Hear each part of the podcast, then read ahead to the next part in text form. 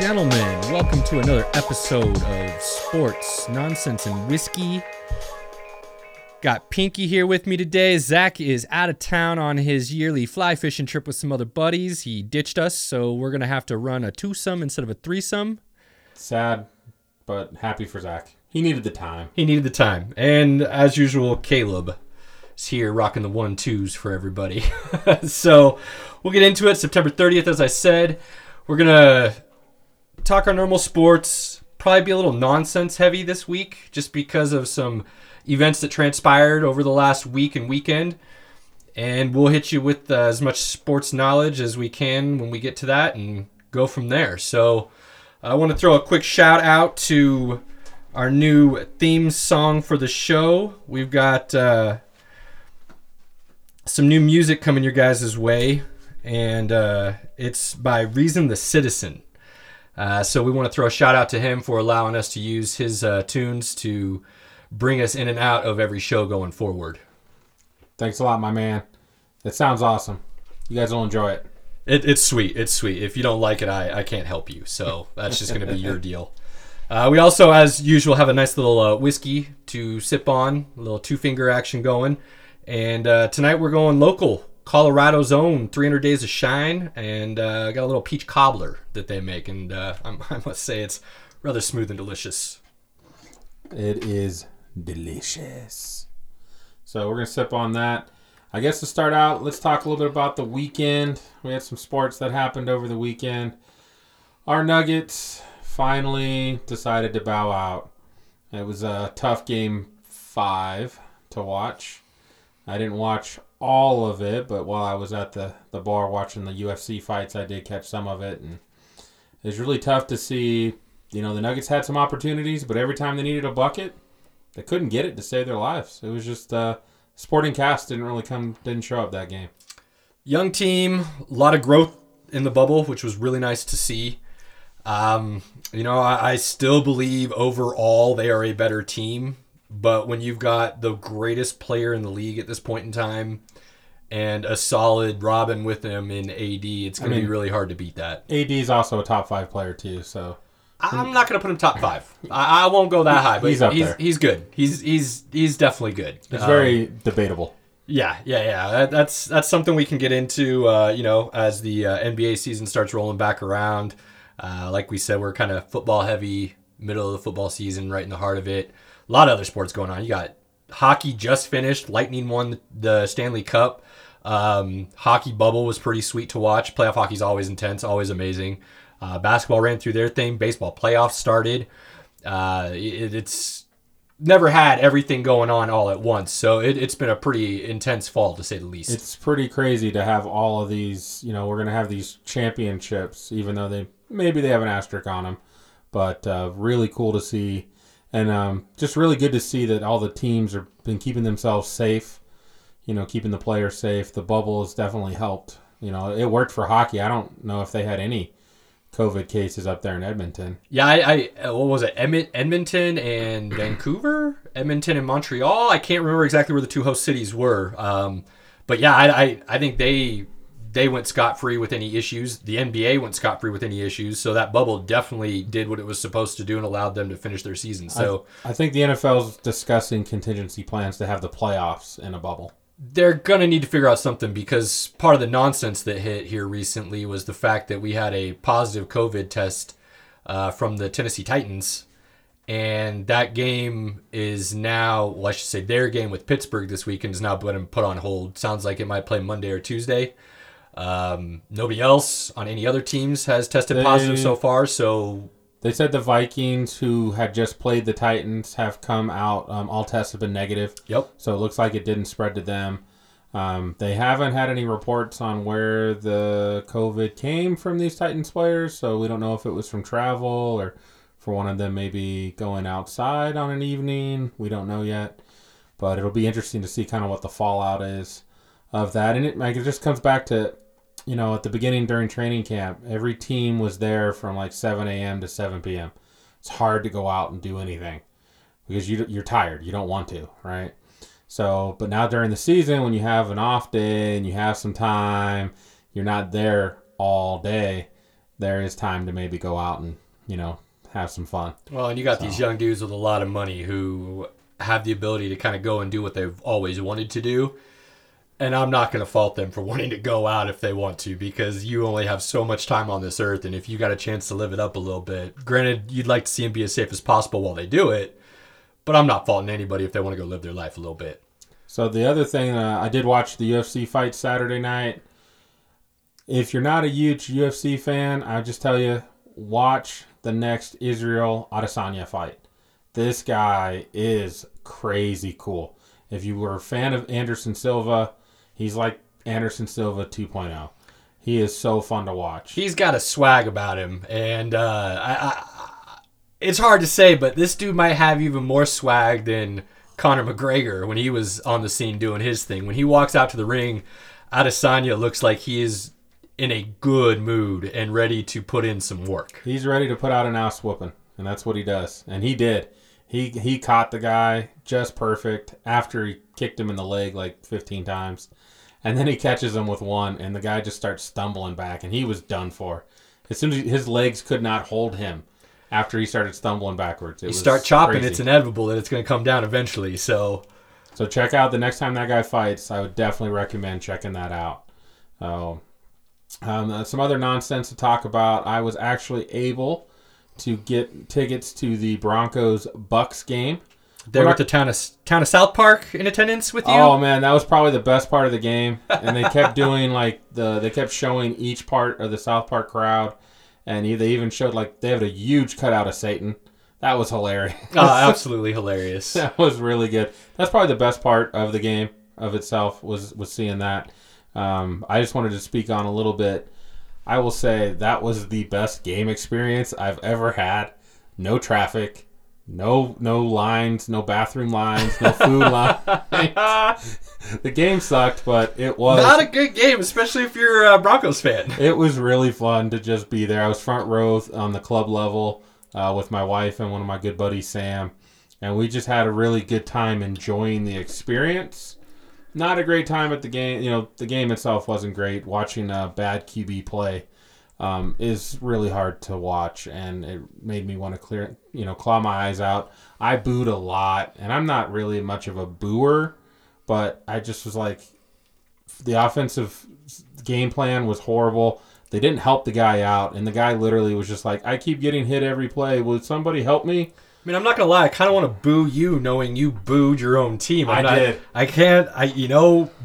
Now I watched the game from home, not not in the stands in person. So my perspective and what I saw might be a little different than what Pinky saw at the game. But be honest, it didn't look like the uh, coaching staff or the offensive line did Driscoll any favors, and the fact that he got pulled was mind-boggling So to me. I, I watched multiple sacks where he had time, and there was a guy in the middle of the field wide open, and he just he, he just couldn't make the throws. And again, sometimes you got to stand in there and take that licking and throw that ball. And he was gun shy, and I, I get it, and it's unfortunate, but as a paying customer, and you watch that, it's just like, are we really? Is this the best we could do? You know, It's tough. I saw a stat and I, I sent this to Pinky as soon as I saw it. The Broncos now have roughly $52 million in salary now out for the season. after uh, Tuesday, it's fifty-four million. That That's absurd. They're. Shut it down. Shut it down now. Let's start a petition. I'm gonna I'm gonna slam the table on this until it happens that this trust needs to be gone. The team needs to be finally sold, or allow one of the Bowlen um, kids to finally take it over, like they should have years ago already, in my opinion. But top dudes, uh, Elway included, don't want to relinquish that power and think it's their team. And I think at this point in time, watching what continues to happen, where I seem to feel it's a constant repeating pattern since Peyton Manning left, that this is not going to get any better anytime soon with this current current uh, regime in place. I'm, I've I'm I've been very like let's stick out with Fangio. He's a good defensive coach.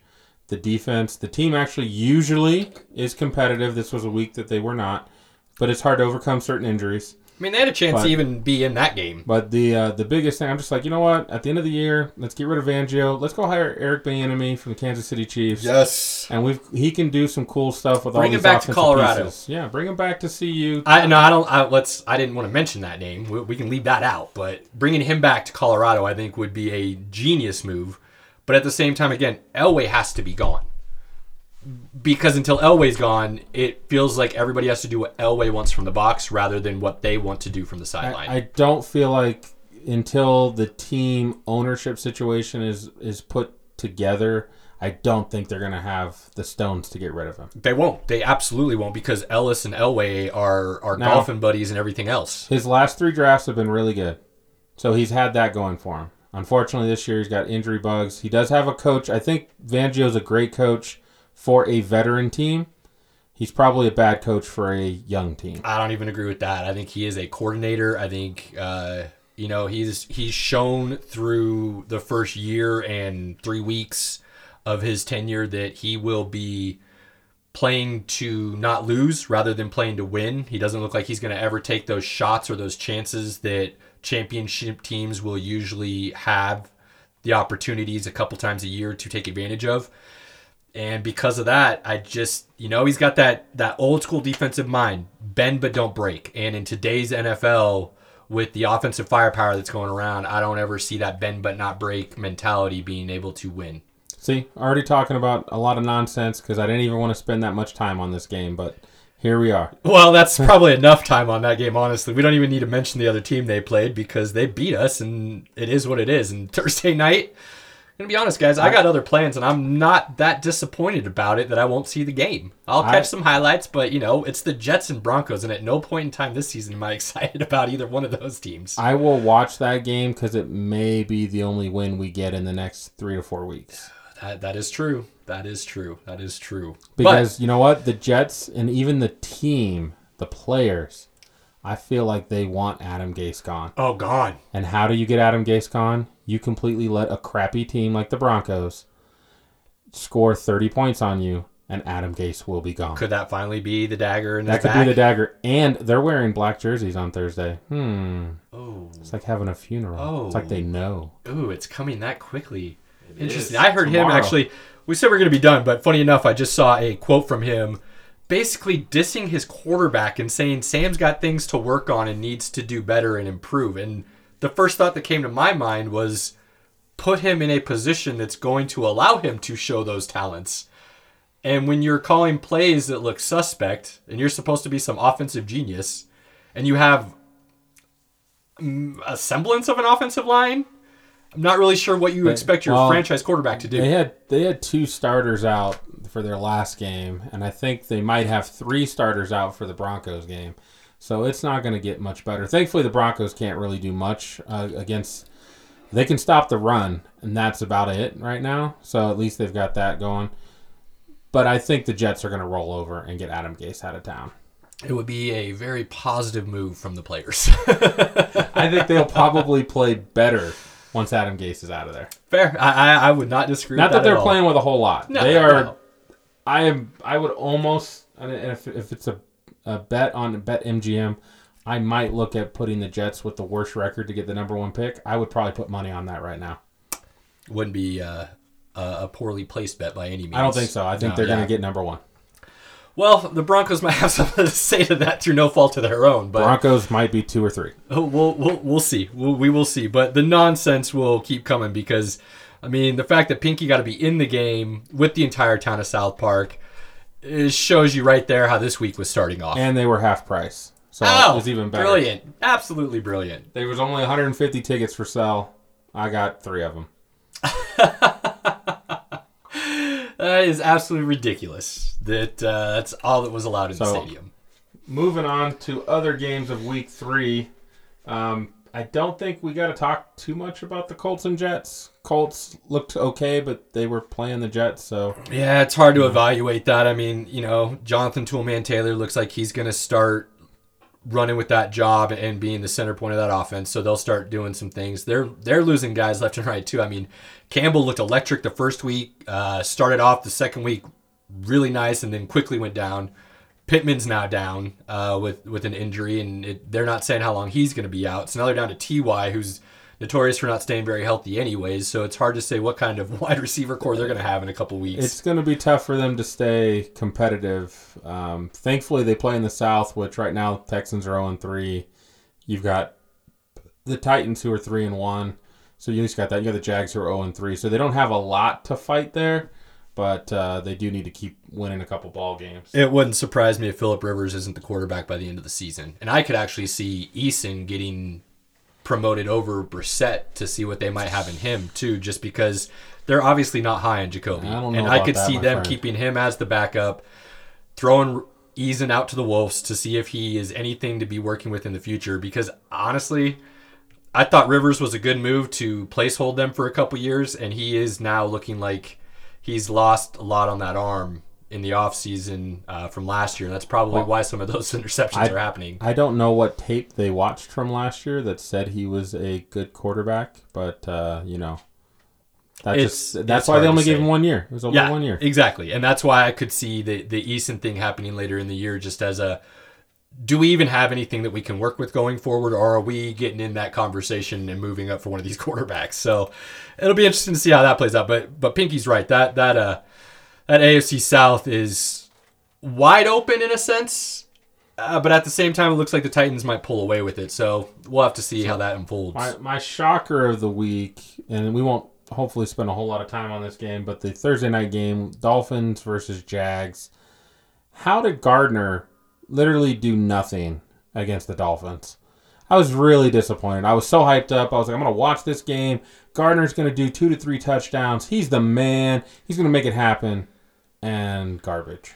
Here's what I think about the Dolphins. While they may not have the talent just yet to compete, I really do feel that they brought in the right dude for that job. Oh, and, they're well coached. Flores, yes, Flores and, and the staff he's put together might turn into the first Bill Belichick protege to have a solid career in the NFL as a head coach. Is there another one? Am I missing somebody? I mean, you can kind of say Bill O'Brien is a decent head coach. He's just a horrible GM. Bill O'Brien's from that tree, so he Uh, gets a yeah, you know what? That might be true. If he was left to just head coach, he has had a And- fairly solid gig. I mean, I would at least say Romeo Crennel is no, been foolish. not yuck. head coach, but he's at least a decent coordinator. coordinator, but we're, we're talking tree. about guys that come from the tree and then get get their job, get get the chance to run the team. So then That- that's, pretty much Bill from. O'Brien. Yeah, and I think even looking at it now, I think And- Flores makes O'Brien look like a sack of potatoes. That you I really like Flores. I think Florence is another guy that I think I would definitely root for going forward. Just like I do, I root for Sean McDermott. I think he's a great coach.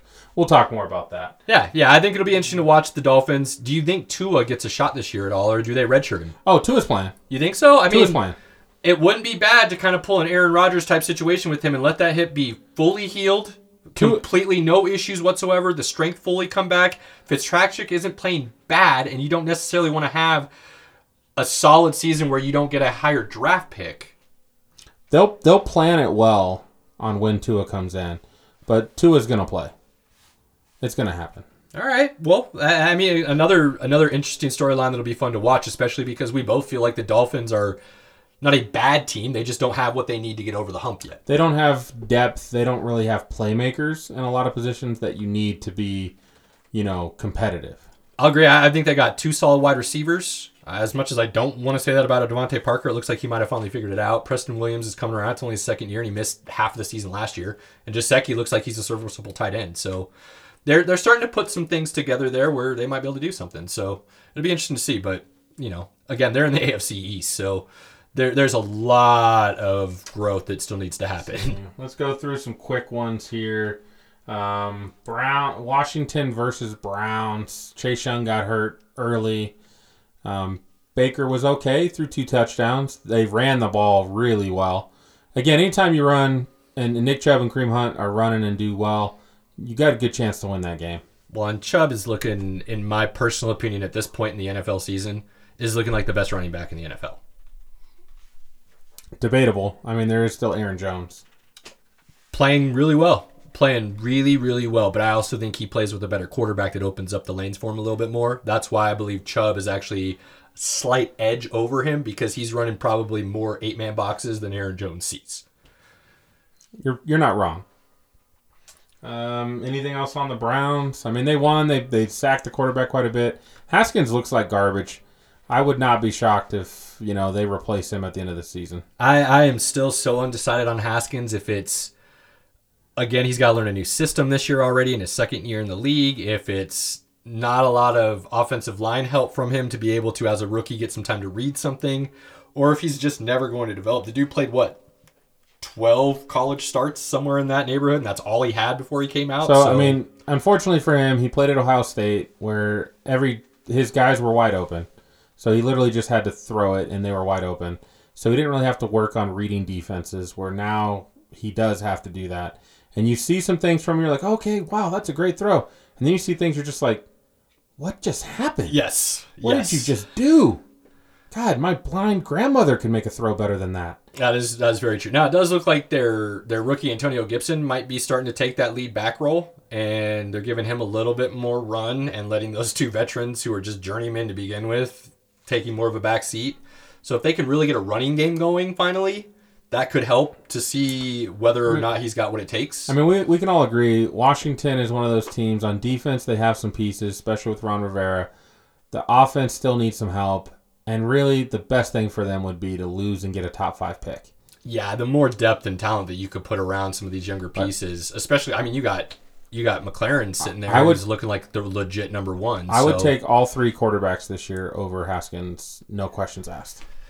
I mean, you're not wrong. it would be hard to pass on one of those guys for sure. And then you got, I mean, just to throw it out there, there there could be four or five, maybe six quarterbacks coming out this There's year. There's at least probably four that I would feel confident over. I mean, Haskins. D'Eriq King is looking fire to start the season. You got Costello now out of nowhere playing under the Leach and just going mad scientist on everybody and throwing 600 plus passing yards on Which is- LSU. which is probably why with Leach, I mean, he'll he'll probably still go fourth, fifth round. I- They, I- that always counts against the guy. Agreed. Agreed. But when you start looking at some of the talent that's starting to show itself now that we finally have a little bit of college football to look at, this could be another huge draft class for quarterbacks. And over the last 10 years, we've had two or three of those. So to have another one this this quickly of a turnaround could really put this draft class on a different level as far as first round talent Which available. which is good when we start, you know, talking about some of the older quarterbacks. You got Brady, you got Brees, you got Rivers, you got Rodgers.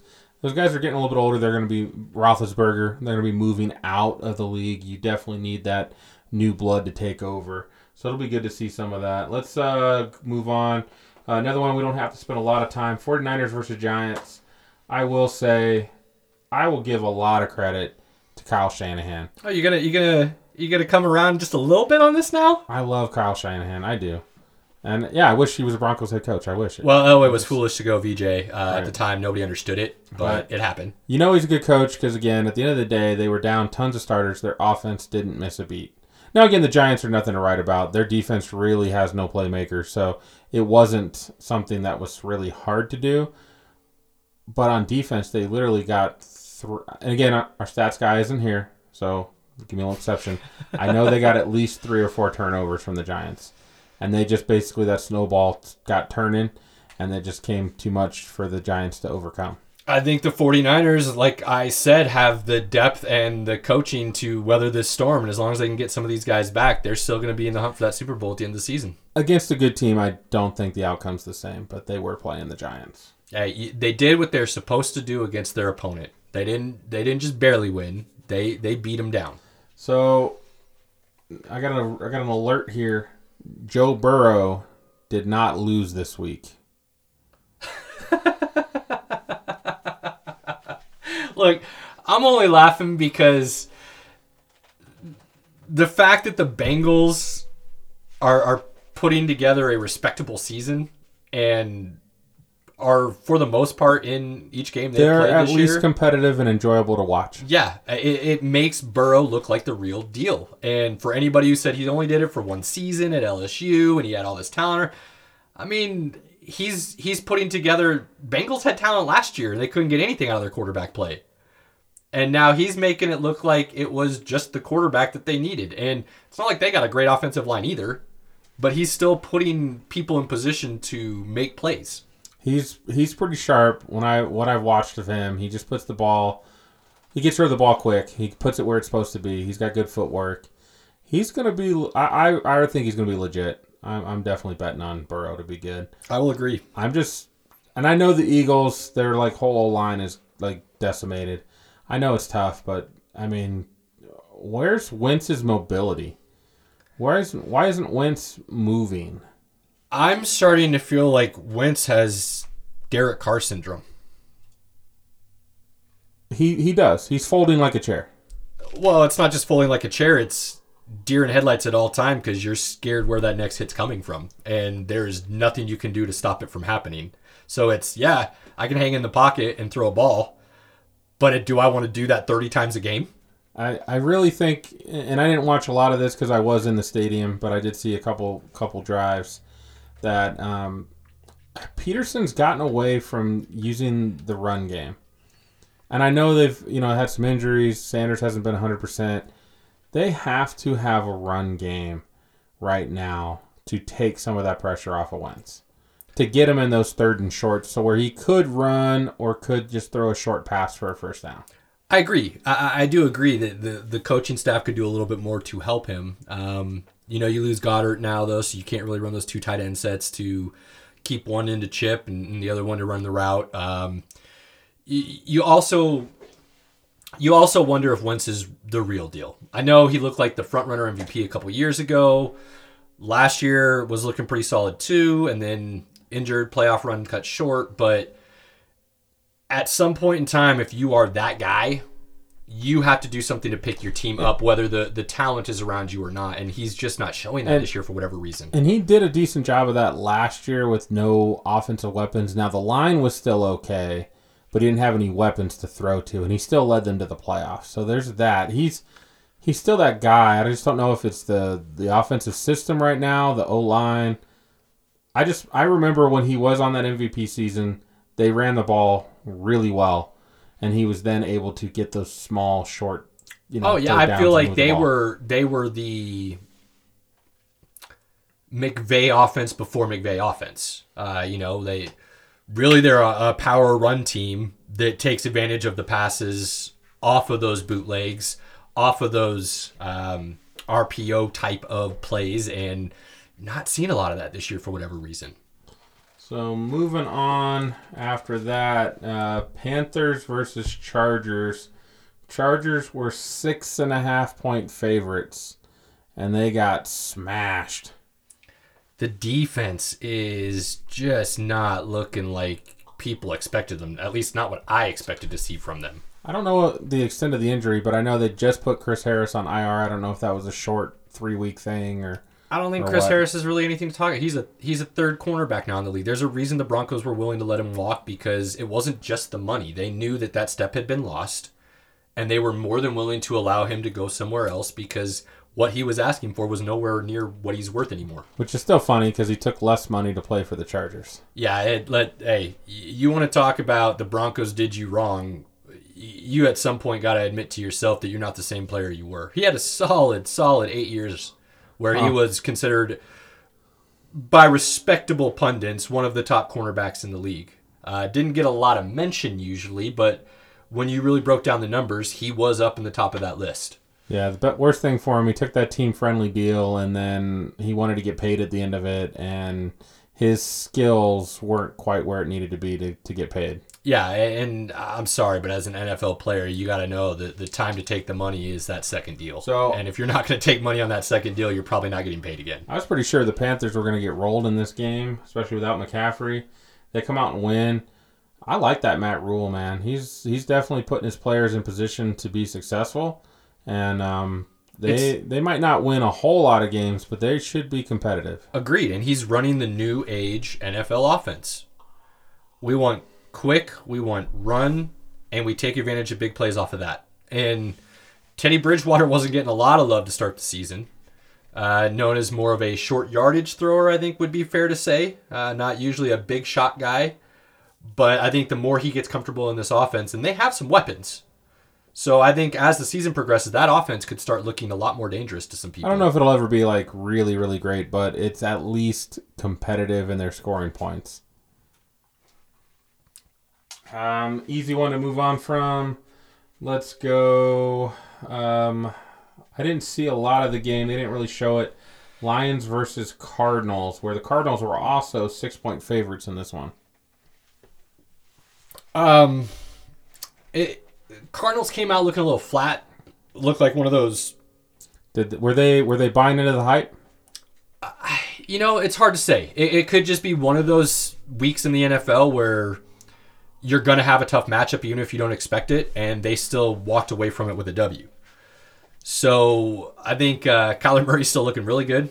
He had he had one run that his quickness was absurd, and I think it was only like a 25, 30 yard dash, but the dude just out of nowhere decided to move and was gone. So continuing to watch him play, and then Andy Isabella out of nowhere comes and catches I think it was like four or five balls and two touchdowns. And now I'm seeing Nuk mm, might be nicked up. He's a little nicked up. Hard to say what he'll look like this week. Um, Kirk still looks like he's probably going to be out. Isabella, in in small amounts of playing times, look pretty solid. So that could be something to watch if they can get a a third receiver to really step up and put pressure on the defense. Starts opening up that run game more, and then Murray becomes even more dangerous. Now on the Lions side, I don't know what Patricia's doing. Kerryon Johnson has never looked amazing. He's been serviceable and solid. Adrian Peterson is running like Adrian Peterson always does. He's going to get you, if you give him 20 carries, he's probably going to get you 80 to 100 yards. Dude is solid. But you have this rookie that you drafted in Swift who's supposed to be an explosive playmaker, and he drops the touchdown week one, and now all of a sudden it looks like they're shying away from him as far as trying to let him get going in the offense. Hockenson is hit and miss. So whatever They- their play calling's doing is mind-boggling. to me. Stafford's never been great at hitting the tight end, anyways. I'm not going to disagree with that from from history. He, he hasn't been a big tight end guy, but is that more him or the fact that they never really had a tight end like a Hockenson to play call for? A little bit of both, but they don't really like. He's always looking for that deep shot. I, And and I think that's a product of what their offense has always been for whatever reason. Let's let's do short, short, short, short, short, and then try a bomb. And they've lucked out because they had Megatron to do that with, and now they've got Golladay who's doing the same thing. The only thing I saw from this is it's just like another week we keep delaying that Patricia firing. Like I feel like it's coming this year, and this is you know every time they win, it's going to delay it just a little bit more. And I don't think he's he's not a bad defensive coordinator. Their defense has at least been serviceable most times. They're just not. He's just not a head coach.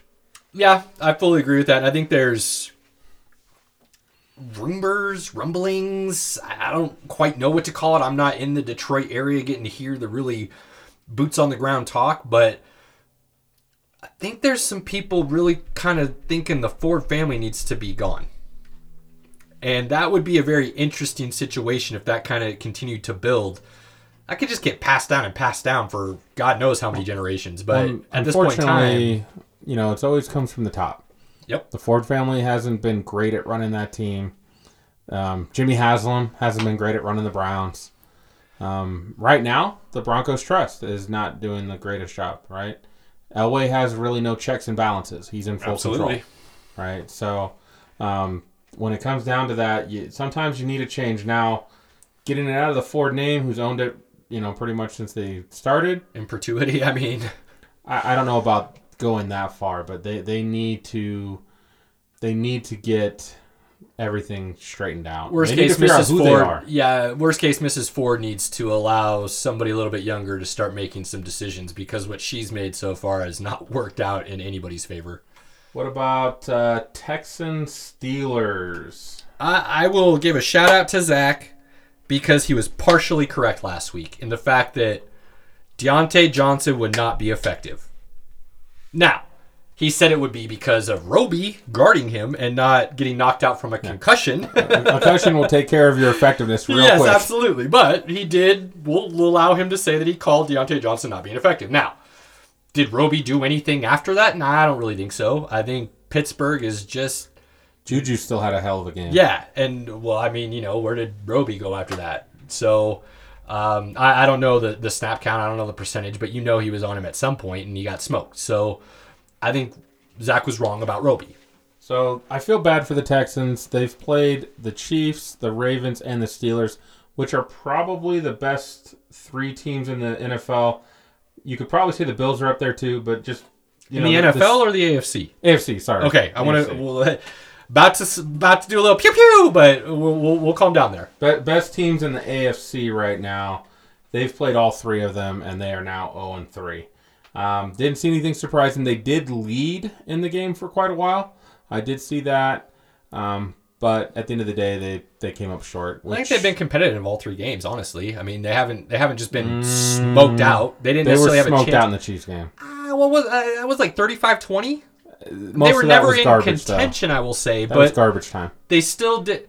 To me, it didn't look like the Chiefs just destroyed them. It just looked like Texan wasn't playing very well. They destroyed them. Hey, to each their own. I will say though, after this last Monday night game, Chiefs are the team to beat again. Okay, we're, we're getting to that. Uh, Titans Vikings. Zach and Pinky are wrong about the Vikings.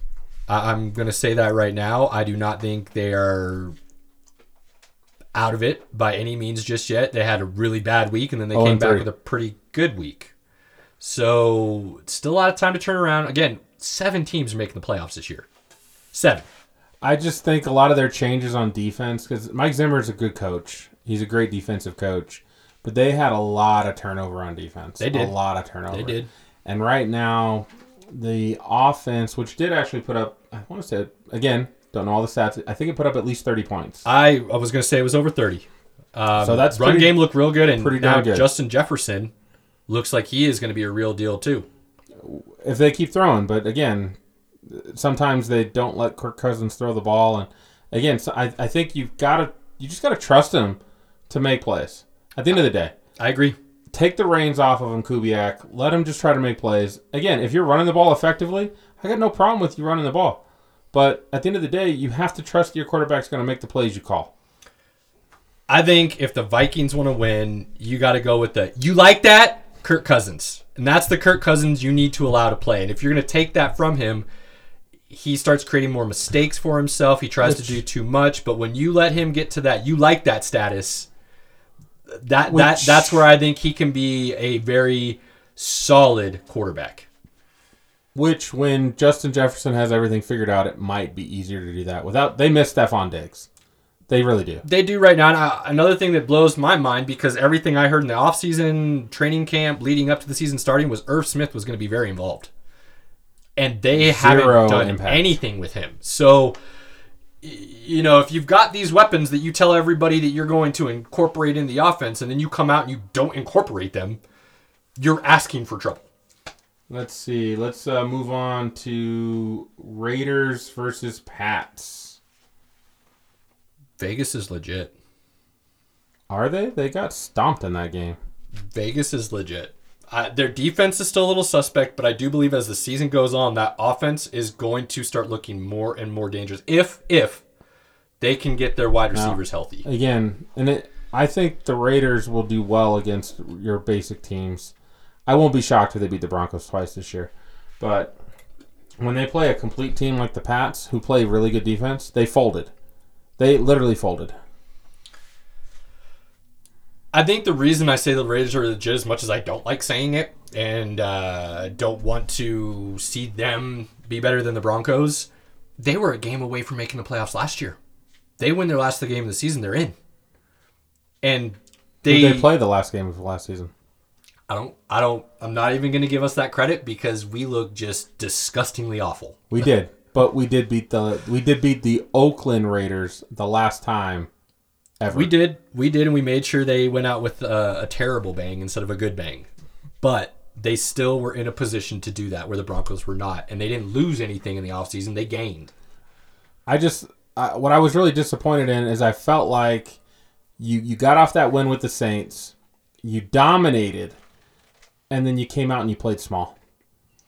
You you you looked at the Pats and you're just like you guys are way better than us, and they folded. And I, that's what I like. That's what I took away. I still think they could play well against regular teams, but when they play the good teams, I feel like they're gonna fold. You know what I took away from that? Bill Belichick is the best coach to ever ever do it. And when you put him in a position where his back's against the wall and people want to overlook them, He'll come out with a game plan that makes the other team just look foolish. So, and I- I guess have- who did nothing the entire game? Waller. And After Jacobs. blowing up against the Saints and doing anything he wanted against them, he came out against Bill Well- Belichick, and Belichick said, "You're not doing anything. I- Figure something else out." well, and they think- didn't have anybody else to go to. I think Ruggs got hurt, or no, Hammy. Ruggs didn't play, Hammy, he's out. and Edwards got hurt. Yep. So at that point, they didn't have anybody else to throw to, so it was pretty easy for the Pats to clamp down. They still have Stephon Gilmore, who's the best corner in the league. So, I mean, kudos to Bill Belichick. I'm more interested in what happens this week, which we'll get to. But um, I was kind of, I was just down that the Raiders looked so good against the Saints, and then pretty much went the opposite way against the Pats. To me, I think it says more about where the Saints truly are than than where the Raiders are. Let's see what else we got. We got. Uh, let's talk about Bears versus Falcons. Yuck. Yuck. So Yuck. I I am still surprised that Dan Quinn has a job after last season. And then this year he's already given up leads. He's had big leads. Oh no. Uh quick quick stat here because I do know this one. Two 17 point second half leads blown back to back weeks. It hasn't happened twice in the same season, and the Falcons went and did it back to back weeks in the same season. How do you let Nick Foles throw three touchdowns in the fourth quarter? How is that possible? I heard that Nick Foles was drawing up plays in the sand in the huddle. He was doing something. I mean, he's better than Trubisky. I will definitely say that. But Foles is pretty much garbage. Whenever he gets pressured, he folds too. And I don't really like that guy. I do love him that he won the Super Bowl against the Pats. I will always love him for that. I would buy him a beer. But when I watch him in a normal game, he normally looks like garbage. He'll probably suck next week. That's just what he does. But I don't know how Dan Quinn didn't get fired. Or he goes on a magical run this season. They pay him big money, and next year they're cutting him by week five. Poor Bears fans. you can't even get to the top of the draft to draft a new just- quarterback. Well, they did. They did, and they chose Trubisky. So let's not give them any credit. They will always feel the pain of that. As Mahomes has a couple rings on his finger, they will always feel the pain It's of not even that. The Bears have never had a good quarterback. McMahon was serviceable, but nobody's ever going to say he was good. Their entire franchise, they have never had a good quarterback. Who's That's the- mind-boggling. Who's the one in 06 against the Colts in the Super Bowl? Was that Gr- Grossman? Rex Grossman? Grossman? Grossman. Are we going to throw him in the good category? He was gross. Oh boy. Uh, let's see. Moving on. Let's talk about some of the really good games here. Um, let's talk uh, Cowboys Seahawks. Okay. Pete Carroll. Thank you. Thank you for finally realizing you are no longer a defensive strong team and allowing Russell to just do what Russ does and win games. Well, let's be honest. They have Bobby Wagner, Jamal Adams, and nobody on uh, defense. Uh, Sh- Shaquem Shaquille. Shaquem Shaquille. Uh, Wh- who's the Sha- safety? Why am I? Shaquille. Shaquille's the safety, right? Shaquem is the guy with the Shaquem's more the one arm, linebacker and hybrid he's- safety. He got cut.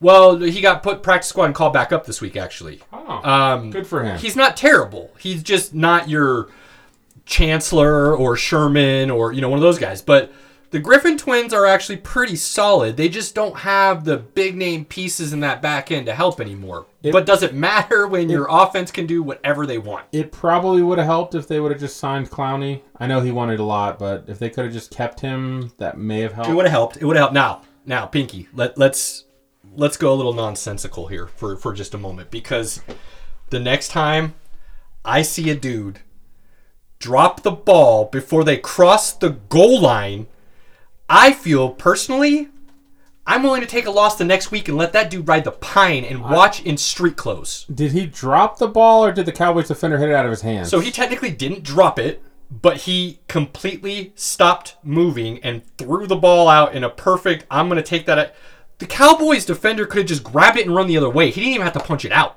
That that's how open he allowed that ball to be, and he stopped running on the two. Stopped, just stopped. He wasn't even in the end zone when he stopped. He was stopped before the goal Oh. line. you know, mistakes were made. No, no, and they no. still won the game. No, you can't. That is not that. Mistakes were made is one thing.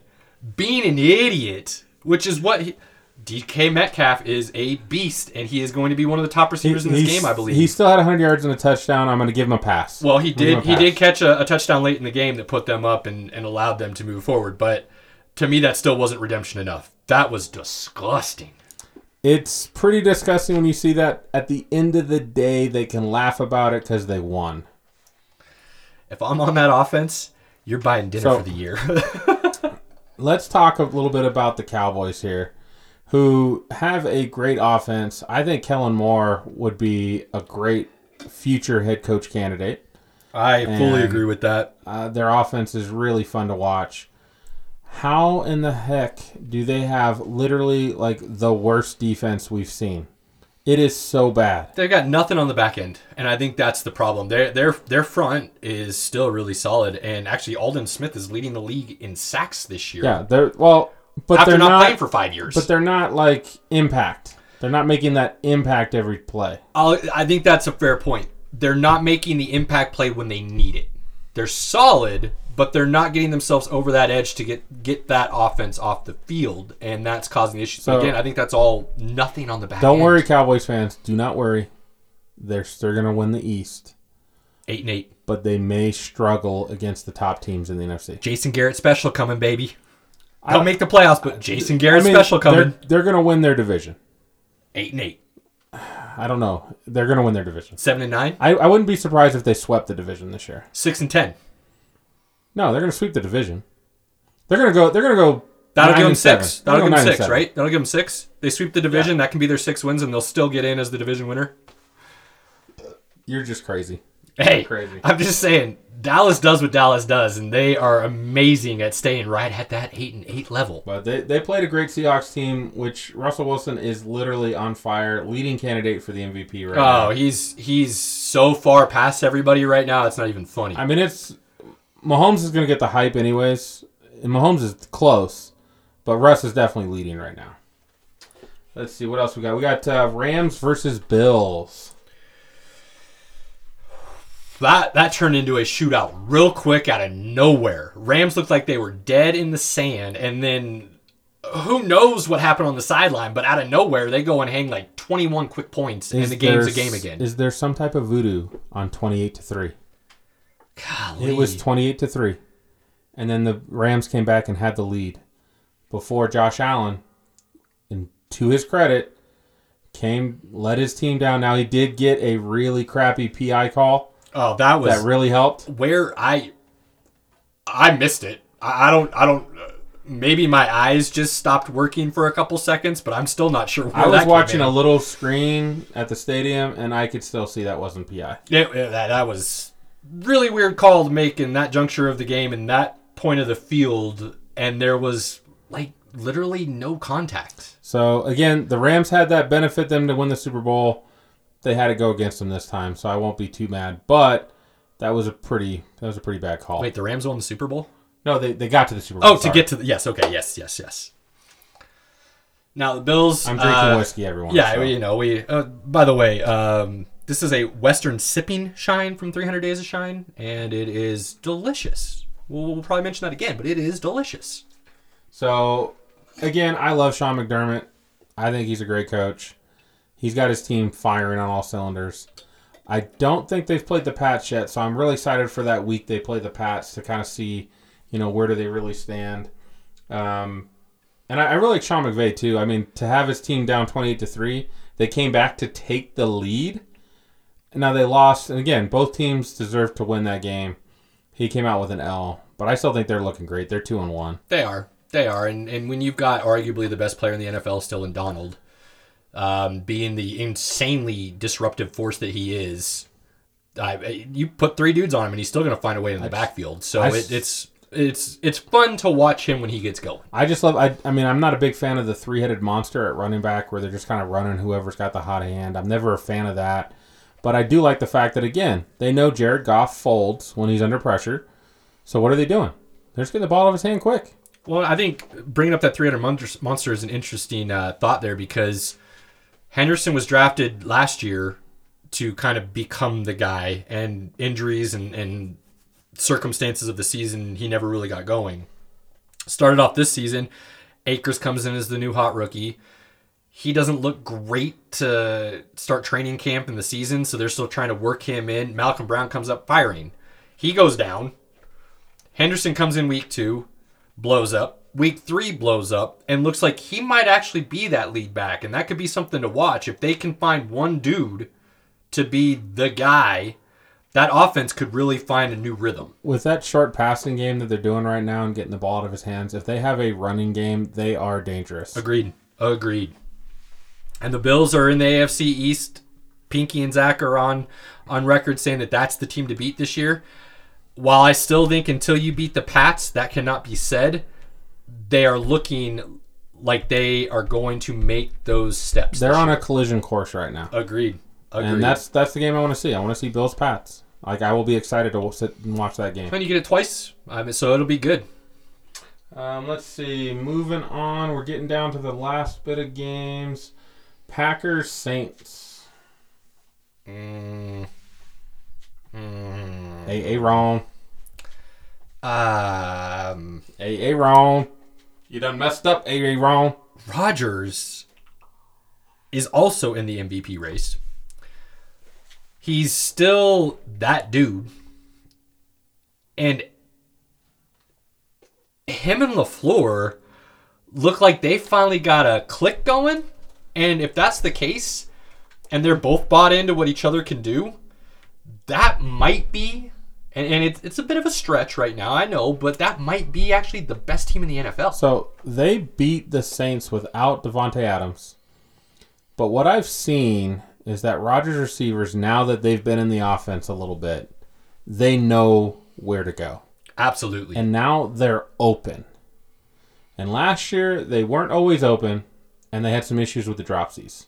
a little bit. And this year it's like they're catching everything, but they're actually open as well. You know what else is really wild to watch? And if this trend continues, the NFL, I do believe, is in trouble. He threw to some tight ends this weekend. Has That that, never ever happens. happened? I mean, Rarely. you're giving Aaron Rodgers another weapon that he didn't have. That's a scary thought.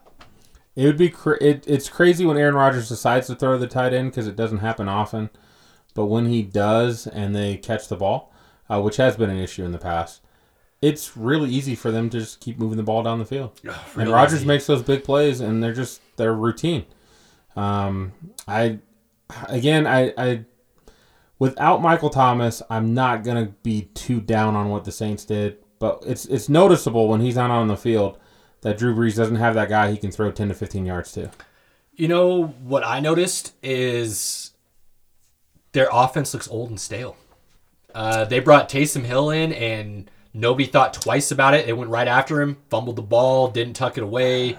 Um, I mean, they're a dink and dunk. They're not going to take any chances. Why they brought in Emmanuel Sanders is still uh, something that I don't understand because that doesn't do anything for them. At the end of the day, until they run those trick plays and have Taysom Hill throw the ball, none of that running stuff's going to matter. I agree. I agree And 100%. the threat of if the threat of passing the ball is there, they will pay a lot more attention to him. I agree, and I think uh, we should bring up something that was talked about last week with this COVID season going on, and you don't have fans in the stands.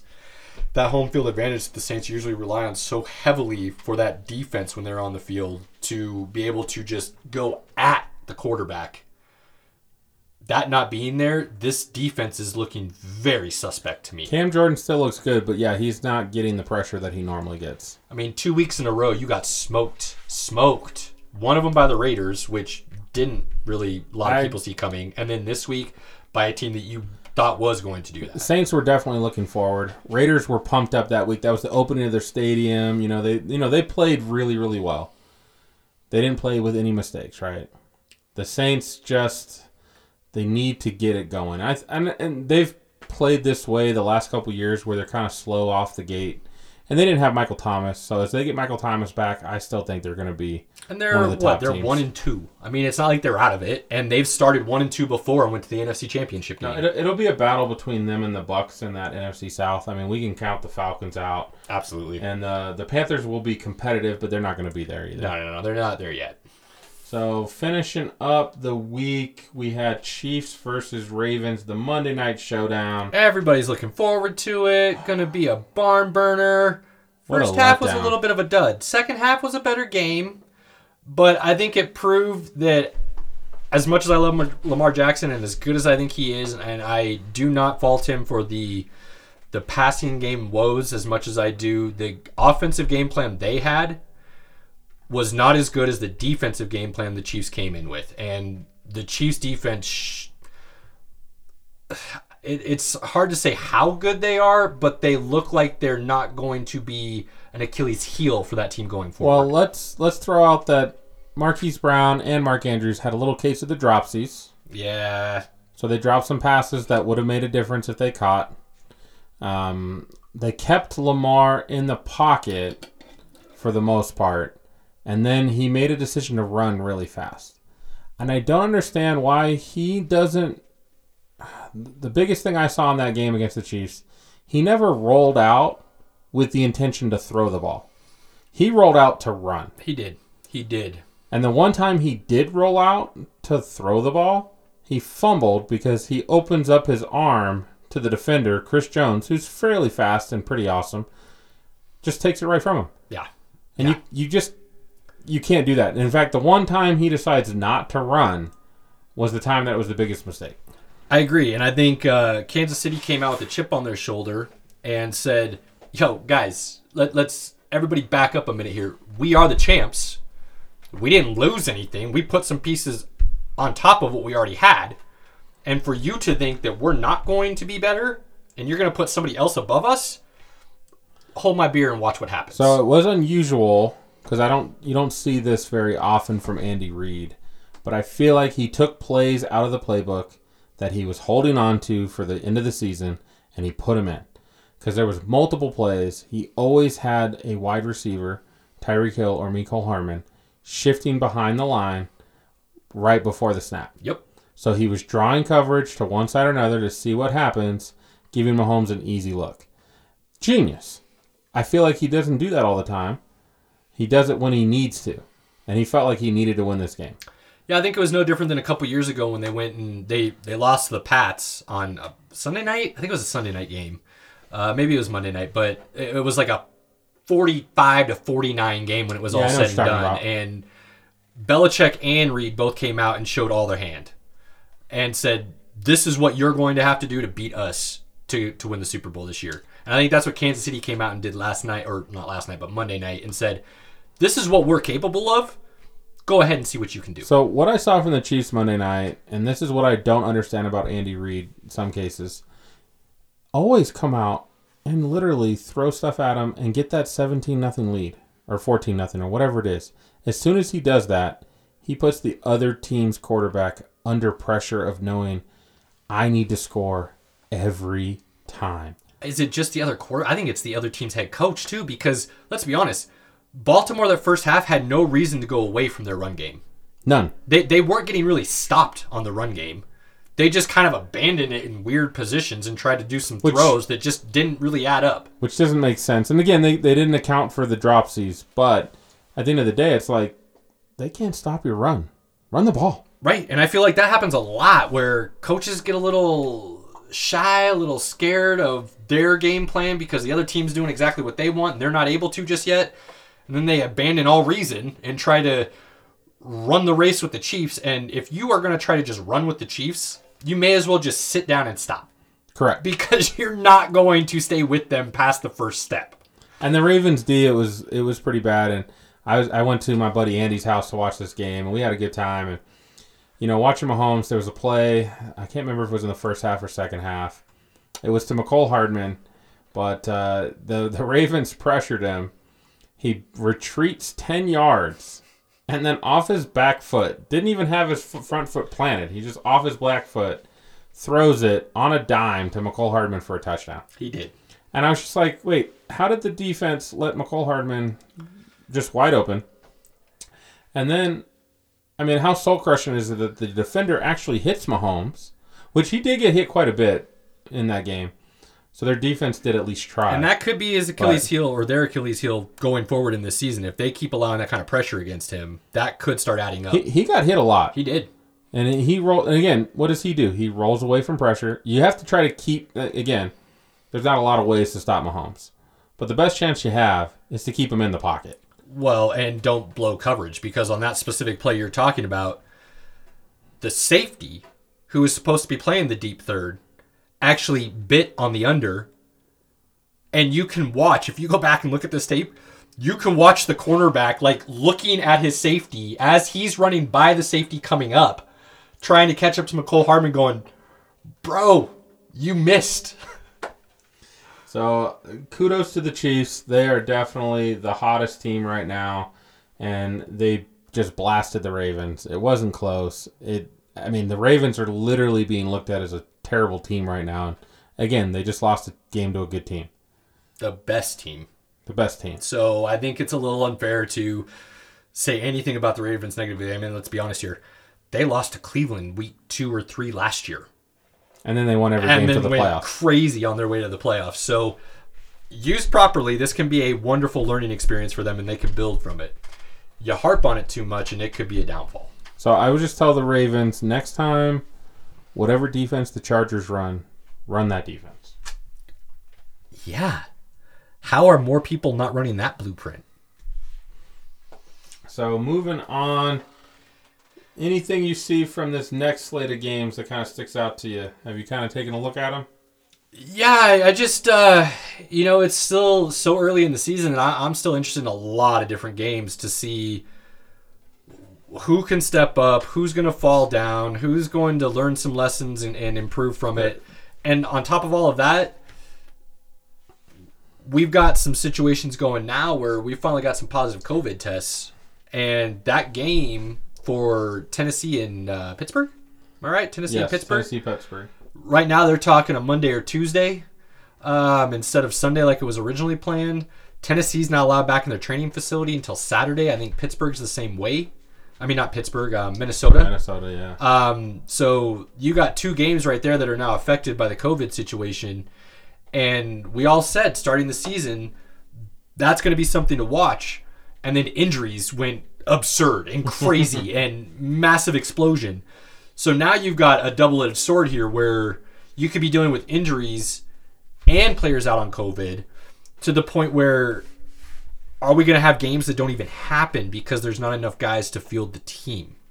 So I'm looking here. We've got uh, a couple ones that stick out. There's a lot of turds this weekend, guys. Sorry. Um, Bills versus Raiders. Kind of interested in that one. I, yep. See what the Bills can do. I think it's at it's at Raiders, so it's back in Las Vegas. That'll actually be really fun to see what Josh Allen and that offense can do in a, a closed environment. So we've got um, Vikings Texans 0 3 versus 0 3. Somebody's got to win. yeah, yeah, it's going to be interesting to see if Vikings if Vikings can build off what they did week 1 and 3. We'll just forget about week 2 if they can. I still think they're one of the teams that can get into the playoffs and do some damage, but they lose this week against Houston, I think their season will be done. So this is a big turning point for Minnesota. Falcons versus Packers. Why would you even be semi interested in that game, Pinky? I mean, we're we're talking about a team who continuously blows any chance they have of doing something well and just can't seem to continue forward. So we'll have to wait and see how that unfolds, but I mean, you got Aaron Rodgers who's just going to blow up again, especially against that defense. So we'll have to let that run a little bit. Yeah, I can agree with that. I'd really like to see Aaron Rodgers just help the Falcons get Dan Quinn fired. Yeah, I mean, if that guy is able It's to keep just his job through this whole season, it'll be kind of a miracle in itself. It's it's just time, I and I feel bad for the guy. He's probably a great defensive. I don't know if he's a great defensive coordinator anymore, but he was in the past. Well, you know what's crazy, and, and we'll probably never hear the real story. But if they win that Super Bowl, that dude might have a lifetime job. I mean, it, it only carries you for so long. Mike Shanahan won two, and he only had his job for That's a little bit different situation. years, he wanted more power. Owner didn't want to give it to him. Oh, he got more power, and then he was Well, yeah, I just Dan Quinn stayed in his role. He might have had a lifetime position there because let's be honest, the Falcons are not terrible. So let's let's run down some of these easy ones. Bucs Chargers. I, I gotta go with the Bucs. Uh, Bears Colts. Three and zero Bears. Ugh, that that's that's a, a mirage. Um, let's see. We Jaguars versus Bengals. I actually am kind of wanting to watch that game. Um, the uh, Cardinals versus Panthers. Kind of see Kyler get back on it. Uh, I I might be a Cardinals fan this season. Kyler Homer. I don't like saying Homer. I just think the dude's really good and he's fun to watch. Um, and I talked, you know, I've got a reason to be rooting for them, kind of semi as one of my teams. So uh, there there's uh, some some hidden agendas there, if you will. But I do believe the Cardinals have a shot to do some damage this year and surprise some people. Um, let's see, Ravens versus Washington. That's just a that's a get right game. Yeah, absolutely. That's that's gonna be. If the Ravens don't put up thirty on Washington, I would be shocked. Yeah, that, that would be um, that would be a big miss. Saints versus Lions. Not interested at all. I, I'm interested to see make sure that the Saints win. If they were to lose to the Lions, now I'm starting to hit that panic button. I'm interested because I need Kamara for my fantasy. Kamara is literally amazing this year. He's back to form. That's good to see. Yeah, absolutely, absolutely. We'll we'll we'll be touching a little bit of fantasy here soon, so we'll we'll get into that. Seahawks versus Dolphins. Not something I really care to watch. Um, if, that's a game cooking. in any shape, way, or form, I'd be amazed. So Russ has got nine, not nineteen. I'm sorry. He's got fourteen touchdowns already.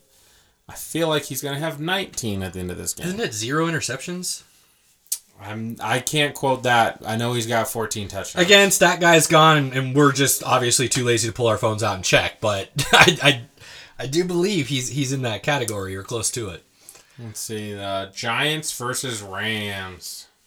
Nope, I mean, that's a Rams W. should be. Eagles versus 49ers. Nope, Like I said, does anybody really care about most of these games? It's not- it's not- Unless you have a fantasy player plan, or or you it's your team. But I'm not. A lot of these just don't feel like they're worth my time. Cowboys versus Browns. that could be one I actually want to pay attention to because Dallas is, for whatever reason, always in the hunt, but not in the hunt. They're looking a lot better this year with a new coach. I feel like Dallas should win this game. I won't be shocked if they lose, but I think they should win it. Agreed. Agreed. But I will say if Cleveland is smart and Steven Stefanski, sorry, wants to truly keep his job, he's going to be run first and he will run all over Dallas. Run the ball. Run it a lot. Um, let's see. The best game of the weekend Pats versus Chiefs. I don't think that's going to be a game. I, I, I think Chiefs blow them out. And I think Pats are a legit title contender possibly when the season comes full circle. But at this juncture in the season, based on what I've seen from the Pats and some of their games they've had, I'm thinking Mahomes is going to go up 21 points by the end of the first half. Past two games, the Pats have had the answer for Mahomes in the first half. And the second half, it's like they forgot how to play football. Mahomes figured him out, and he is just on fire in their last two matchups. Well, and I think some of those guys that opted out on the defensive side for the Patriots is going to start showing itself against some of these better teams. I mean, they didn't have a lot of defensive guys. I think Hightower was probably the most, um, the biggest name on there. Well, and uh, Chung. I Chung mean, was that- a utility guy. He's good, but he's not like it's not like McCourty or anything. No, but it's still your back half smart dude that puts himself in the right Well- positions in a Bill Belichick defense. He doesn't make the mistake. I won't be surprised if Chiefs cover. They're actually uh, they're said to win by seven. That's the uh, point spread. I'd take the over, I think, on that game, honestly, because I really do think Chiefs are going to spank them. I think it's going to be close. I still think the Chiefs win. I think it'll be close. All right. I think Cam Cam running the football. The the, the Pa- Patriots are running the football as well as any team in the league right now. That's the one thing that Chiefs struggle. They are, and they're getting Harris back this week. It sounds like You got to keep the game close to be able to run the football, though, you do. You and do. that's easier said than done. Harris coming back this week, who had a huge buzz as possibly taking the job from Michel as the top running back. So you get him back, and he's running good. Michel looked good last week, amazingly enough. Burkhead comes out and does what he does. You give him the ball, and he's gonna get you yards and some touchdowns. So they've got plenty of dudes in the back. Oh, James White is coming back this week as well. So really, they could run seventy-five times and throw it ten and still be in the game, possibly. And then, of course, tomorrow night we have the Toilet Bowl, or what we could say, the fight for Trevor. I don't think either one of these. Well, Broncos are not taking Trevor. There's, I, I don't see that ever being any type of a possibility at this point in time, unless Drew Lock comes back and plays awful the rest of the season. Darnold though might be in a situation where they could be ready to move on from him, and that would be no fault of his own. I think that all has to do with Gase and just terrible management from the previous GM as far as putting that team together. But it could be definitely a fight for the, the top seed, uh, uh, top pick. Sorry. So, but but like I said, I uh, had other plans come up, and this could be the first time in a very long while where I'm not going to be disappointed to miss this game. I haven't missed a Broncos game in quite some time. I won't miss this one. I will be watching because it might be the only W we get all year. So you got to watch it while you can. It's fair. That's fair. I think uh, I think that's enough talk on last week's games. Looking forward to, for the next week's games. Uh,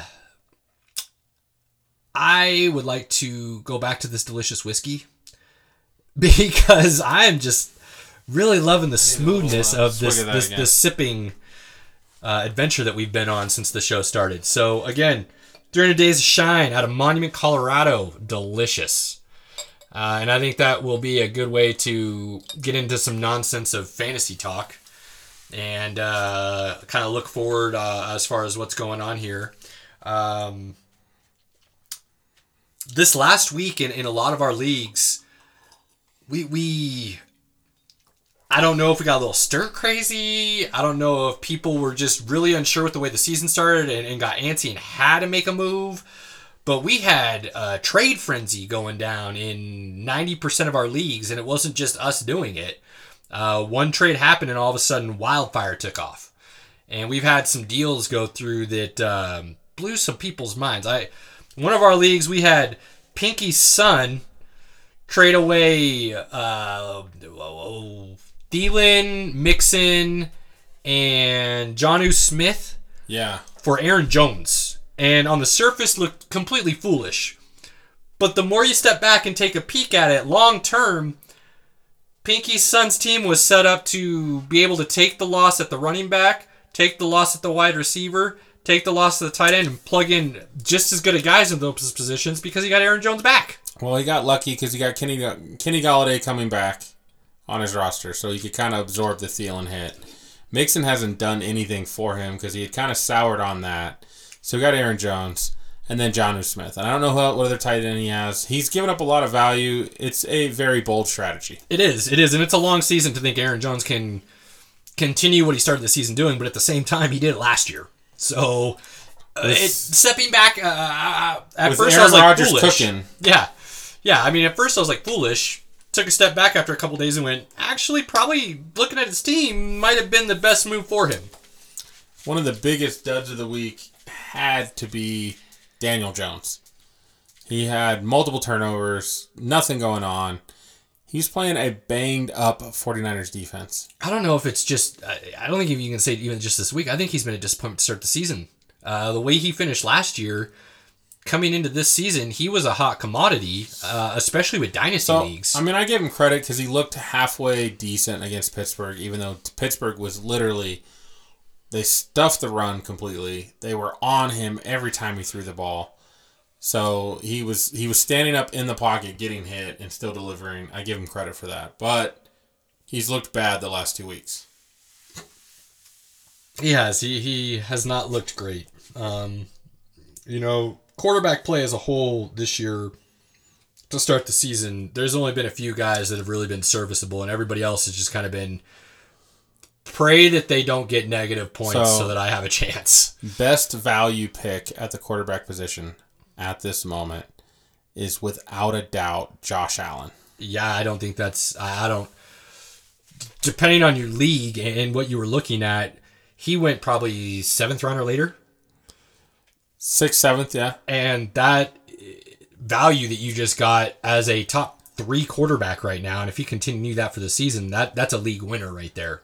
So it has been every Sunday this year that my wife has said, Hey, remember at the draft when you told me drafting Josh Allen was a horrible pick where I drafted him?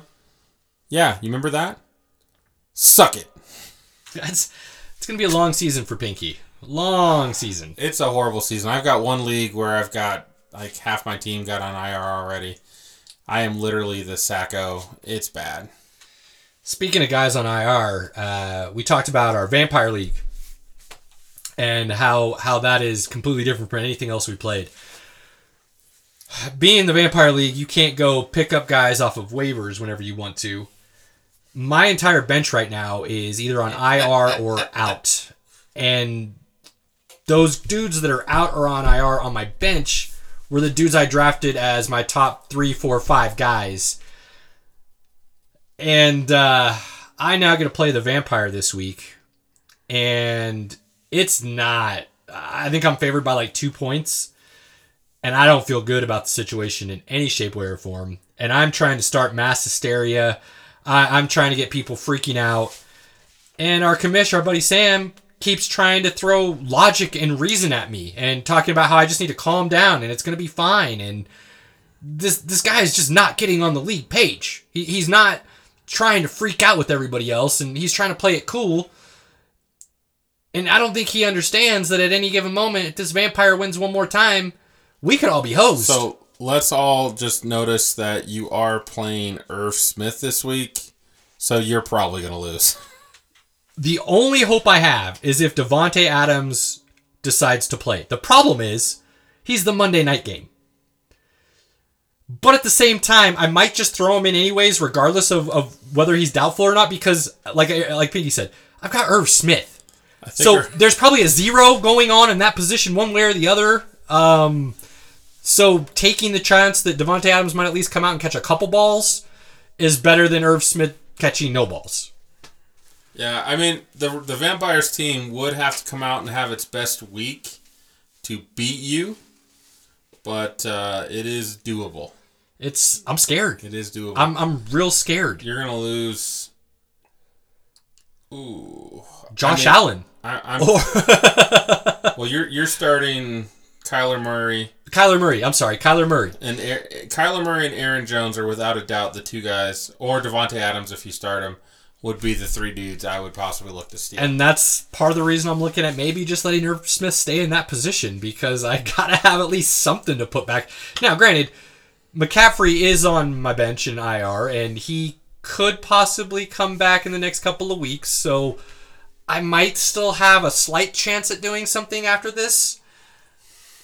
But again, like I said, four of my first five picks are on my bench with an IR or out designation, and so it's just not going to be a.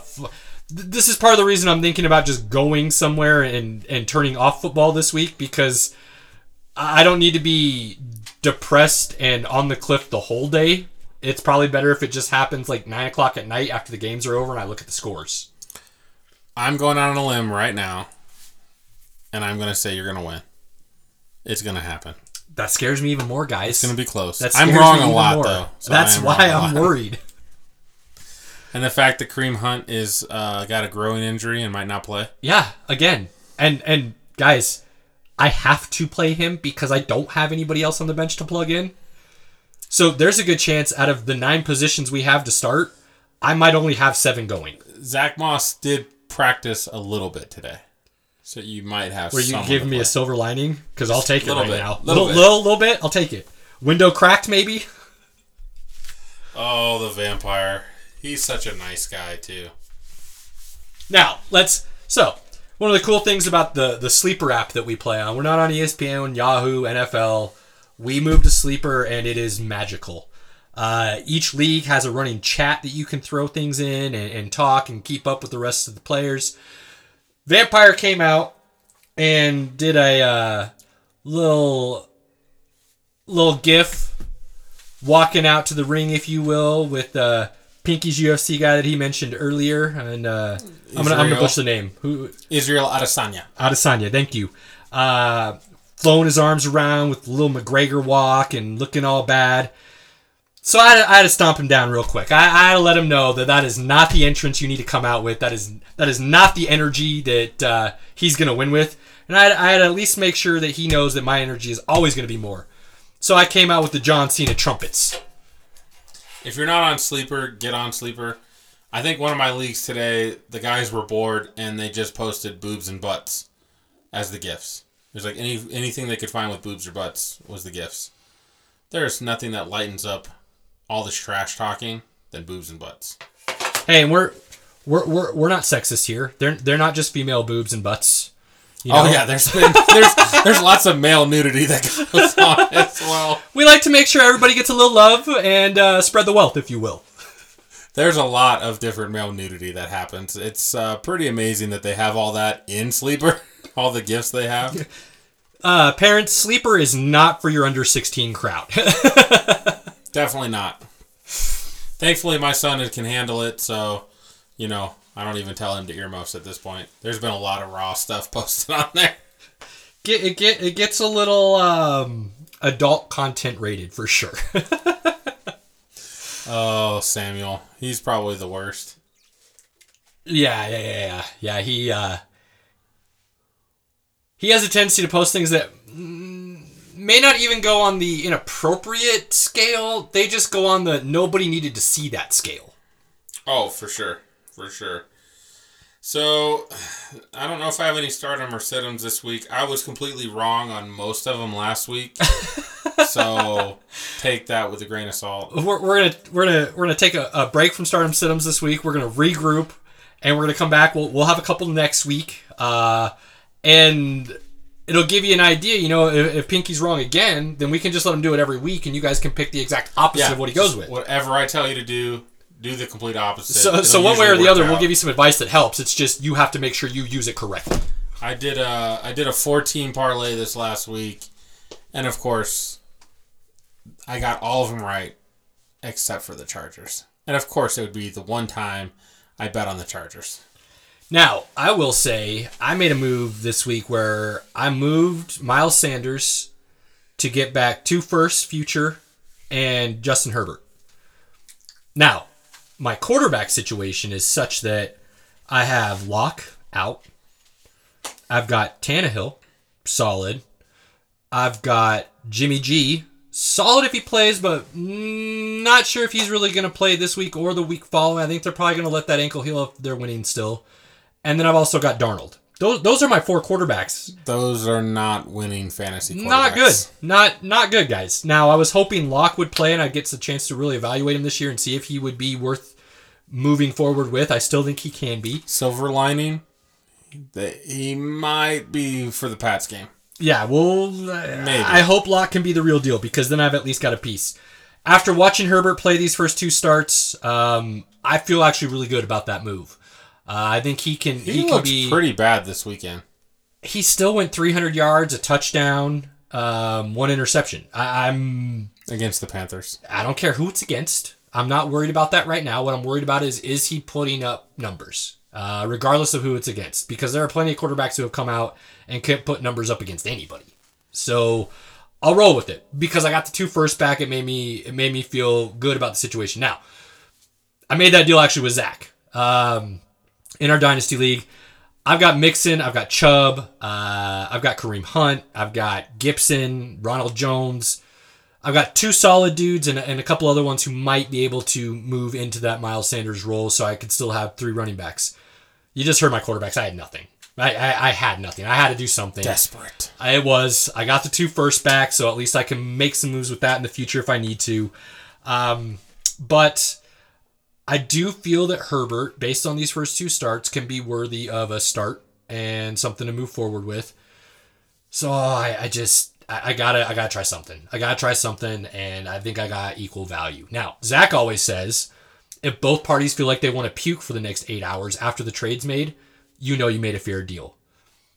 Not quite sure how Zach felt as sick as I did, but he said he did, and he continued to talk about that uh, for So- a while. He gave up two firsts. Two firsts and Herbert.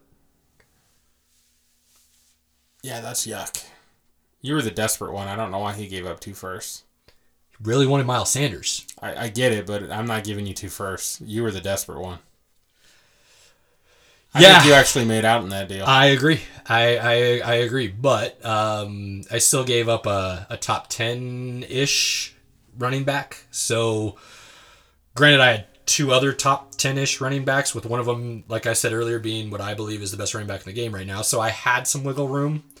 Uh, Zach is in complete rebuild mode with that team, so I don't think he really cared. He had all of Pinky's picks for the next three years to to trade away. Samuel's picks. Well, Samuel runs that team. Let's just be honest. that, that's fine. That you want to say Sam runs the team, that's fine. They made a big move for CMC. They gave up basically their entire future for him, and Zach's now working with a bunch of picks to see what he can do. So, like I said, Zach's always said if both parties want to puke afterwards, you did the right thing, and that's basically how we both felt. So we'll see how that works out going forward. that I'm still sick about that. yeah, you didn't want to move all those picks for CMC.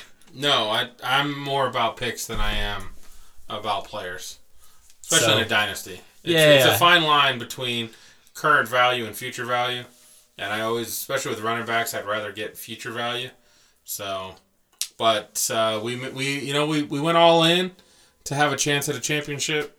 McCaffrey comes back healthy. We weathered the storm. Our team does have a shot to be one of the best teams. Oh, and you're one of the top scoring teams in that league without McCaffrey. So Correct. you guys definitely definitely have a shot and I mean you you mortgage your future and you get a championship, to me it's always worth it. Uh, regardless of what the next five, six years after that look like. You you get that championship and you always get to call yourself a champion. Um, so I don't want to hear anybody talking about like, well, I'm always in the playoffs or I'm one of the top scoring teams. I, did you win? You got to win. Yeah, if you don't win, I don't really care. You got to win. Nobody remembers number two. No. Number two is the worst position to ever be in. You're just the first loser. First loser. First, we're not about orange slices here, people. Uh, we don't do participation trophies. If that's something you're looking for, you may as well just start walking now. You're fir- either your first or your, or your last. Shake and bake, baby. Shake and bake. Shake and bake. Let's see what else we got going on for fantasy this week. Uh, I don't know with all these turd games. Everybody's got a lot of good matchups. Yeah, yeah, yeah. It's uh, this will be. Well, it may not be a lot of games you necessarily want to watch. There's going to be a lot of games you pay attention to because of your fantasy players and the fact that nobody's really got a bad matchup this week that's going to cause you to pause and think about whether or not I'm sitting or starting one of my top dudes. So I'm in in in again. We're in multiple leagues. I am in a league where I am pretty much the worst team. I'm I'm pretty close.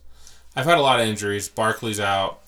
Um, Kittle was out for a while, and then I did trade away Joe Mixon. The guy I'm playing's got three Titans or uh, two Titans. He's got Derrick Henry, Juju, and he's got uh, Tannehill and Diontae Johnson.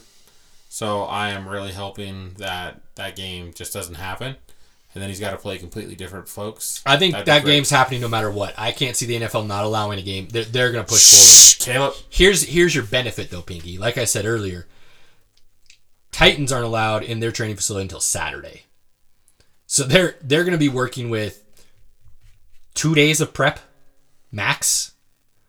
Uh, maybe only one day if they decide to play it on Monday. Pittsburgh, I uh, I don't quite know what to think about them. I feel like they play up to the competition if they're good, and they play down to the competition if they're bad. Uh, so I don't think that game turns into any kind of track meet by any means. If you've got running backs on either one of those teams, I think that's going to be your safest bet. Play Conner, play Henry.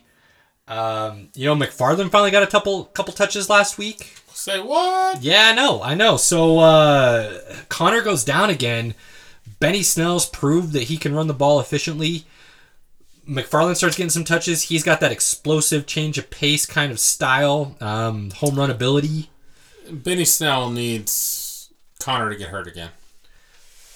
I honestly think if Benny Snell got a legit chance, he would be the guy. He has looked good in those spot starts, but again, Conner's got so much talent. It's hard to sit him.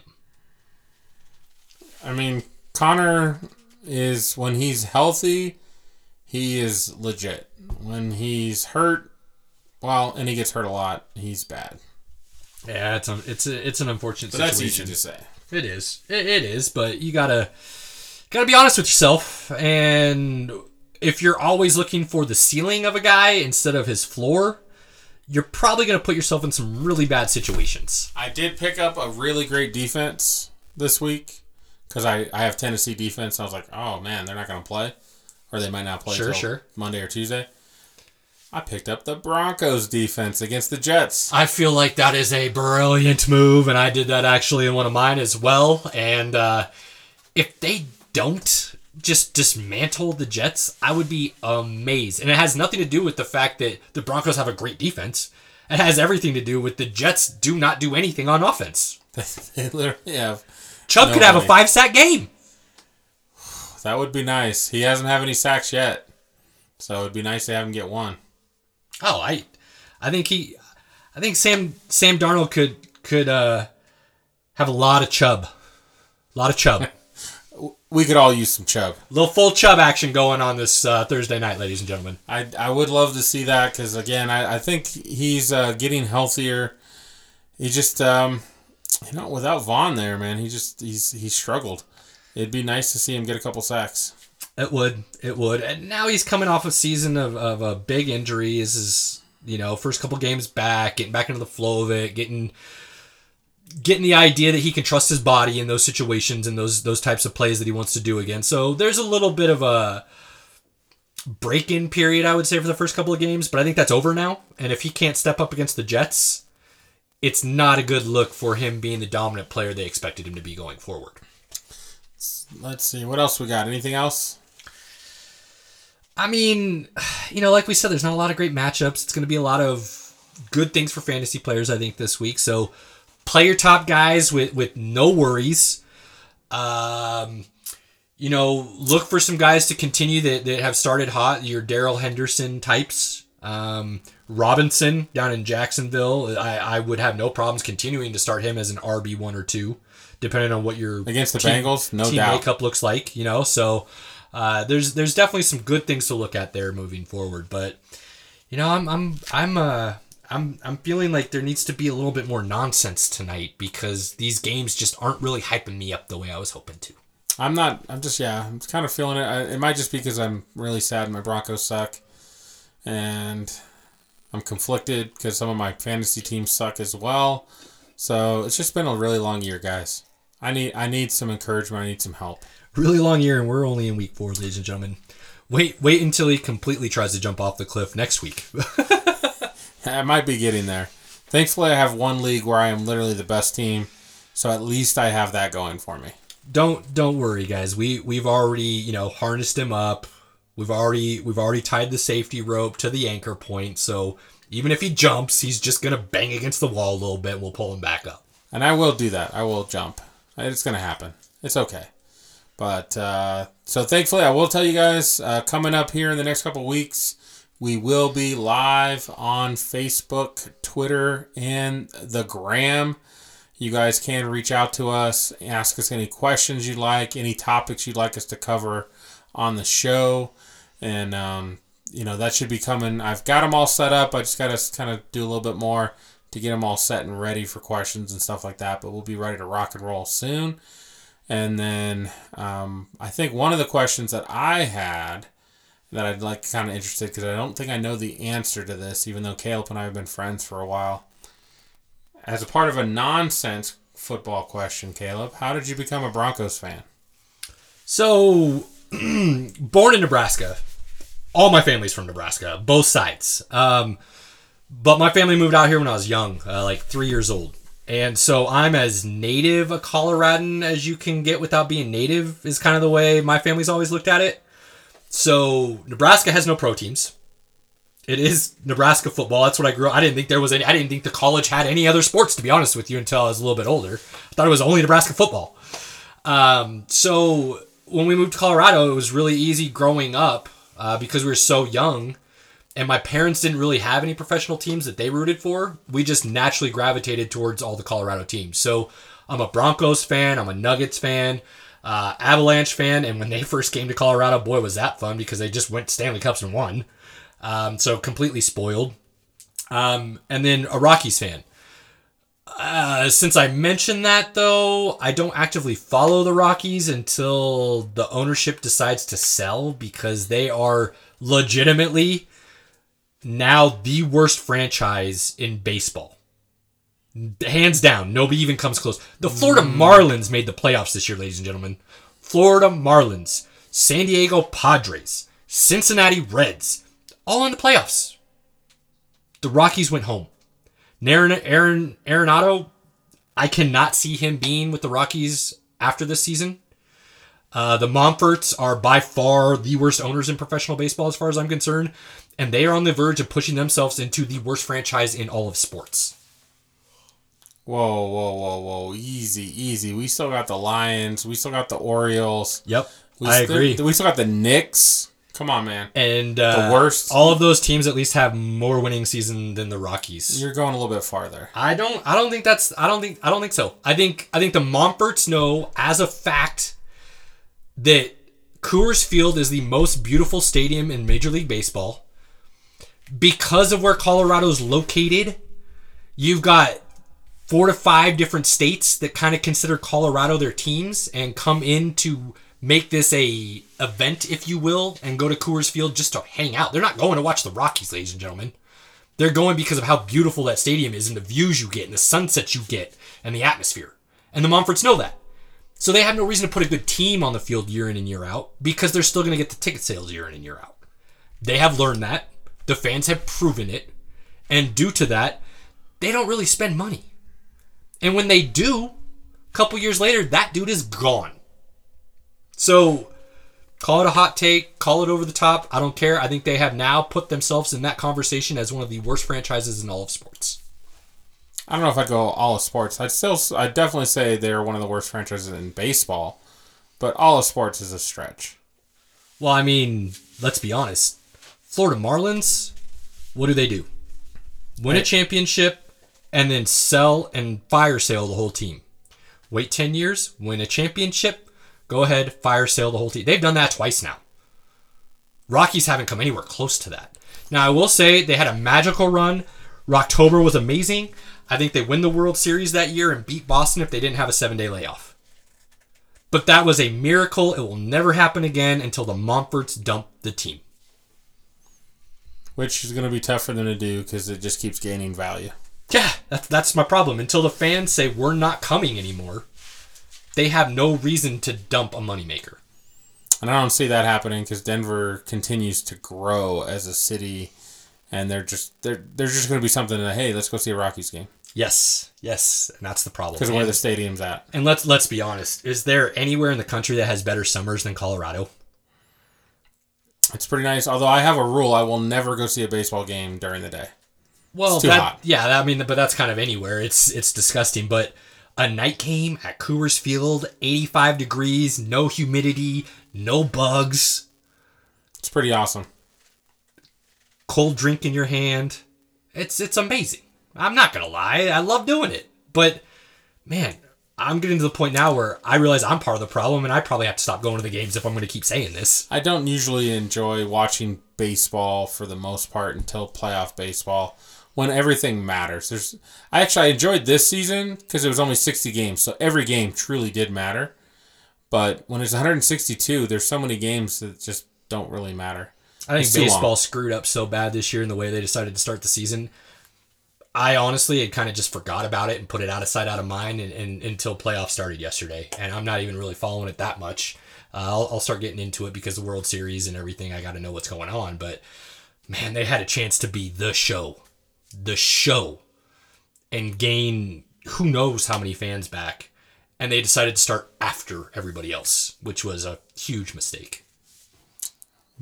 Duly noted. So Well, thanks for sharing that, Caleb. It's always interesting to see kind of where folks' fandom Yeah, come from. absolutely. I agree. Yeah, it's just one of those things where you know the the situation was right. It had Denver is one of the few cities that has every professional major sport, including Major League Soccer and uh, uh, lacrosse, which is a little mind blowing when you think about it. We're we're considered a flyover city, flyover state, and yet we're one of only. I'd have to I'd have to sit down and really think about it again, but it's like five or six cities that that happens in nationwide, and you're talking New York, L.A., you know the big guys. So it, it's it's really cool that I get that, and um, you know the fact that it's a quick drive back to Nebraska whenever I want to see a game. I kind of got the best of both worlds. Nebraska. Hey guys, I'm telling you, I will get these guys when we're allowed to go back out to one of those games to experience that atmosphere, so they at least understand why I'm as crazy as I am. I don't think it'll ever be as crazy as it was back in the 90s, but I will go and have a good time. Hey, Memorial Stadium in Lincoln on game day becomes the third biggest city in the state. It's crazy. Well, that's because there's nothing in that state. There's not. There's not. But when you get 300,000 or so people within a one mile vicinity of the stadium, it is one heck of an atmosphere. Oh, Nebraska fans. Hey, I get I get to see them start here in about a month and probably get run over and run through, but I'll be happy about it. So, uh, you know, we're going to soak up some sports as much as we can possibly get now that everything's back and rocking and rolling. Uh, we got the NBA Finals starting tonight. Uh, so, you know, ladies and gentlemen, look out for everything. Keep an eye on it. Like Pinky said, we're gonna have some uh, some ways to reach out to us and, reach out whatever you want, man. The show's called Sports Nonsense and Whiskey for a reason. So let, let's see what we can do here in the next weeks coming up and uh, keep this as fun and entertaining as possible. It's okay to follow us on Spotify. It will alert you when the next show comes out. With that being said, we will let uh, the new theme music of the show take us out, and I hope everybody has a wonderful week. We'll see you next week, Stay safe out there, guys. Peace out. I can show you where my heart's at, see it on my sleeve. Even if the beat stops, my soul will not leave. If I never stood tall, nobody will ever see. I can show you where my heart's at, see it on my sleeve. I can show you where my heart's at, see it on my sleeve. Even if the beat stops, my soul will not leave. If I never stood tall, nobody will ever see. I can show you where my heart's at, see it on my sleeve. I can show you where my heart's at, see it on my sleeve. Even if the beat stops, my soul.